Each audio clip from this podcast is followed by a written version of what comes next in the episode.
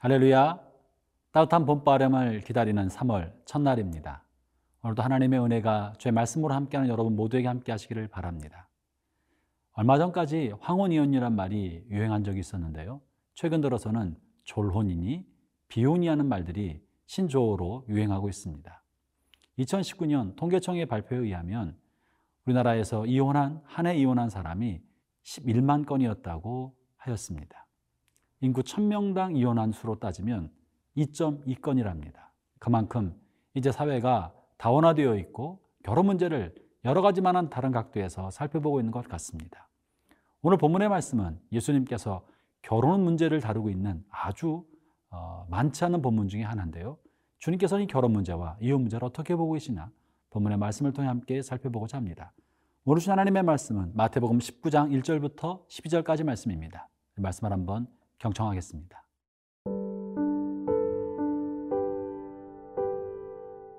마태복음 19장 1절에서 12절 말씀입니다.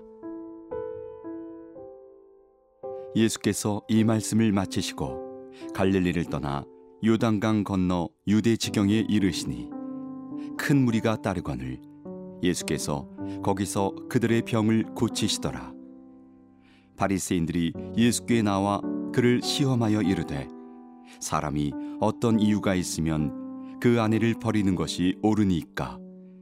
예수께서 대답하여 이르시되 사람을 지으시니가 본래 그들을 남자와 여자로 지으시고 말씀하시기를. 그러므로 사람이 그 부모를 떠나서 아내에게 합하여 그 둘이 한 몸이 될지니라 하신 것을 읽지 못하였느냐.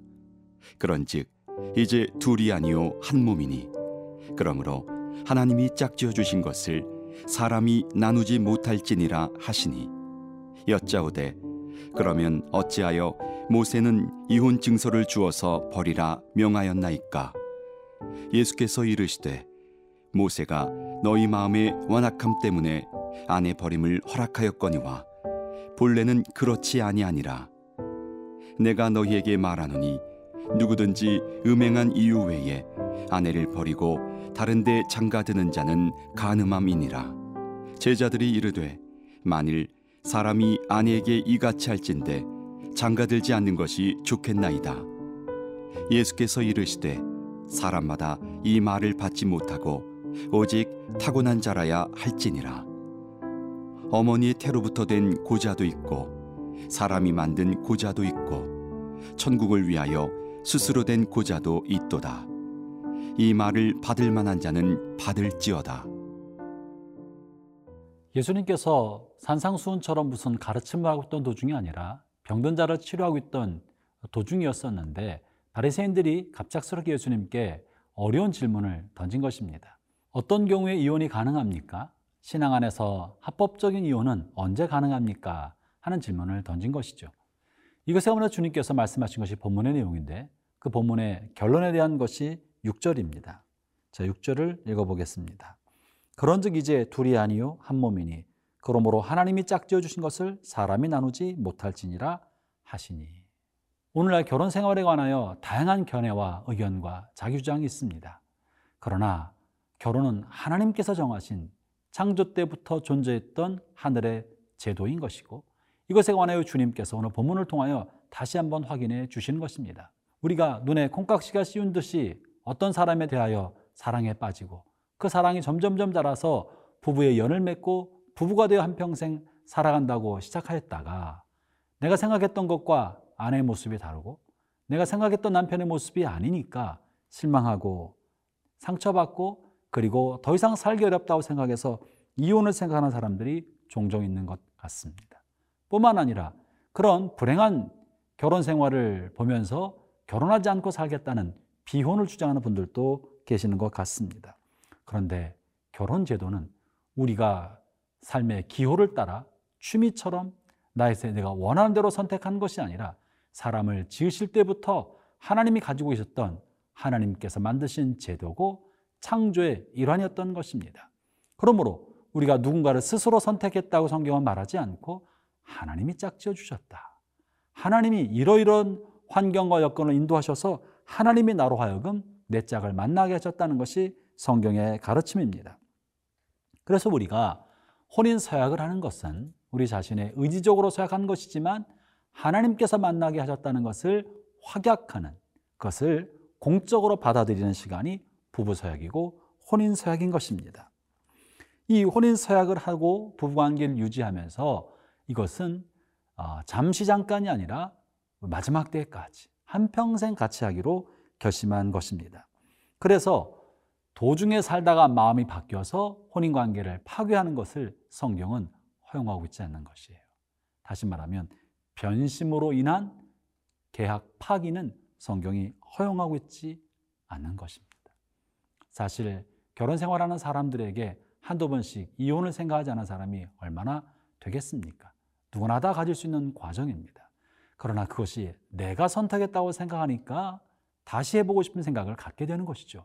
그러나 이것을 하나님께서 나를 위해 만들어 주신 짝이고 하나님께서 우리 둘을 하나로 되게 하셨다는 것을 받아들여야 결혼 문제에 대한 문제를 회피와 도피로 해결하지 아니하고 자신의 안에 있는 문제를 극복하는 것으로 길을 찾게 될 것입니다. 그것이 성경의 가르침입니다. 주께서 모세의 율법을 통하여 혼인 관계를 깨뜨리려는 사람들의 마음의 동기를 이렇게 표현한 바가 있습니다. 8절 말씀을 읽어 보겠습니다.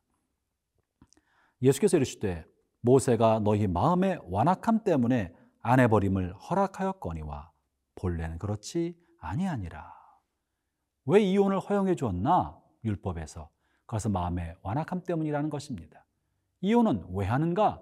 마음의 완악함 때문이라고 하는 것입니다. 내가 원하는 것을 남편이 해주지 않고 내가 원하는 것을 아내가 채워주지 않으니까 나의 갈망과 욕구를 채워주지 않기 때문에 버리고 새롭게 찾아보고 싶은 마음이 그 안에 내재되어 있는 것입니다. 혹은 상대방이 나에게 대하는 태도가 마음에 들지 않고 나를 함부로 대하는 것 같기 때문에 버리겠다고 하는 것이 들어있는 것이죠. 다시 말하면 이 동기를 성경은 타인의 성격적 문제나 타인의 잘못이라고 말하고 있지 않고 자신의 마음의 완악함 때문이라고 말하고 있는 것입니다. 형제자매 여러분, 문제의 근원은 아내의 성격이 못돼서 그런 것도 아니고요. 남편이 이기적이어서 그런 것이 아니라 그것을 품지 못하는 우리 자신의 교만함과 마음의 완악함과 내 고집을 꺾지 않으려는 완고함이 그것의 문제의 근원이라는 것입니다. 이것을 마음에 받아들이기 불편한 분도 계실지 모릅니다. 이것이 그러나 성경의 가르침입니다.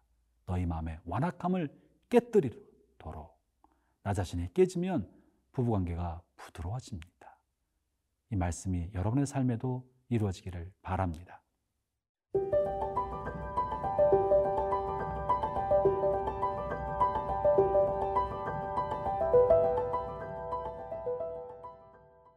부부관계 안에 어려움을 겪고 있는 가정에게 성경은 권면하는 것이 이혼을 선택하고 회피하라고 하지 아니하고 갈등의 어려움을 통하여 자신 안에 있는 완고함과 고집스러움을 깨뜨리도록 성경은 권면하고 있습니다. 다시 말하면 상대방을 바꾸려고 하기보다는 나 자신을 먼저 바꾸는 계기로 삼으라고 주님이 말씀해 주고 계시는 것이죠. 이어지는 본문은 이제 10절부터 12절까지 말씀인데요. 제자들이 이르되 만일 사람이 아내에게 이같이 할진대 장가들지 않는 것이 좋겠나이다. 이 제자들의 이 기록을 성경에 남긴 까닭은 대부분의 많은 사람들이 그렇게 생각하기 때문에 그러하지 않겠습니까? 어떻게 이것을 항상 문제를 나에게서 찾습니까? 상대방이 잘못하고 있는 것 아닙니까? 그러나 성경은 그럼에도 불구하고 사람의 힘으로는 할 수 없지만 하나님께는 가능하다. 하나님 의지하고 믿음과 신앙의 힘으로 이겨내라고 말하고 있는 것입니다. 아울러 주님은 이 문제를 가지고 이렇게 결혼하지 않고 사는 사람은 아무나 할 수 있는 것이 아니고 이것은 하나님께서 특별히 선택한 사람들이 결혼하지 않고 산다고 말씀해 주고 계십니다. 예수께서 이르시되 사람마다 이 말을 받지 못하고 오직 타고난 자라야 할지니라. 결혼하지 않고 살 수 있는 사람은 특별한 사람이라는 것입니다. 형제자매 여러분, 혹 오늘날 이 다원화된 사회와 성적인 자유함을 어느 정도 인권인 것처럼 사회 문화인 것처럼 여기고 있는 사회 속에서 비혼을 주장하는 분들이 혹은 이것이 성적 자유를 비혼으로 생각하는 것은 아닌가 모르겠습니다. 다시 말하면 결혼 관계는 하고 있지 않지만 성적으로 나는 자유롭다 라고 생각하는 분들이 계신지 모르겠습니다. 비혼은 독신이 아닙니다. 성경에 말하는 결혼하지 않고 독신으로 살아가는 사람은 그 안에 있는 성적인 욕구가 대단히 적어서 성적 유혹을 잘 받지 않는 사람들로 제한하고 있습니다. 자신이 성적인 유혹에 자주 흔들리는 사람이라면 독신이나 비혼이 아니라 정상적인 결혼 관계를 갖도록 성경은 말하고 있는 것입니다. 그러면 독신은 어떤 사람인 것입니까? 하나님께서 예정한 사람이 따로 있다는 것이죠. 독신은 잘못된 선택이 아니라 하나님으로부터 부여받은 특권이고 특별한 삶이며 하늘나라를 위하여 하나님께서 선택한 일부의 사람들은 독신으로 자신의 생애를 살 수 있다고 말하고 있는 것입니다. 그들은 생각하기를 아내를 위하여 남편을 위하여 자식을 위하여 무엇을 할까 고민하지 아니하고 자신의 생애가 온전히 하나님과 그리스도 영광을 위하여 쓰임 받을 것을 더 많이 강구하지 않겠습니까? 그런 이들은 복된 사람들입니다. 존중이 여김 받아야 되고 영광스러운 삶을 사는 것입니다. 형제자매 여러분, 결혼은 하나님이 정하신 소중한 하나님의 뜻입니다.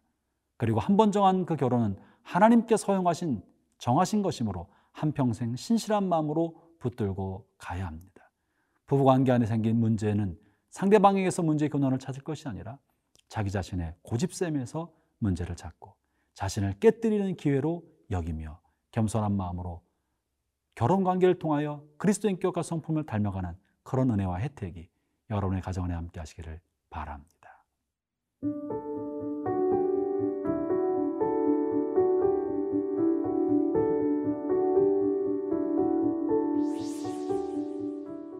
하나님 아버지 우리를 사랑하셔서 아담에게 하와를 하와에게 아담을 보내어 가정을 이루게 주셨습니다. 이것은 우리로 하여금 상대방을 잘 섬겨서 하나님의 사람으로 하나님의 사랑의 통로로 우리를 보내주신 줄로 믿습니다. 하나님을 경외하는 아름다운 가문을 잘 이루어 사랑하고 축복하는 통로가 될 수 있게 하여 주옵소서. 예수님 이름으로 기도합니다. 아멘.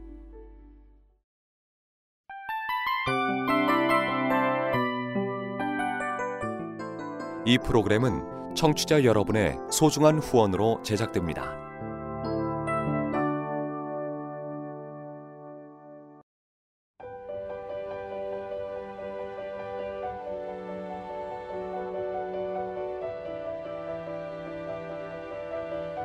세상에는 수많은 교회들이 있지만 더 깊이 있는 말씀 강해를 찾기 위해 크기로만 교회를 선정하지 않습니다. 보다 좋은 영적 콘텐츠를 더 많이 나누기 위해 방송비를 받지 않습니다. 1년 365일 복음만 전하고 싶어서 우리는 광고를 하지 않습니다. 온누리의 복음을 땅끝까지 CGN TV와 함께 땅끝 선교사가 되주세요.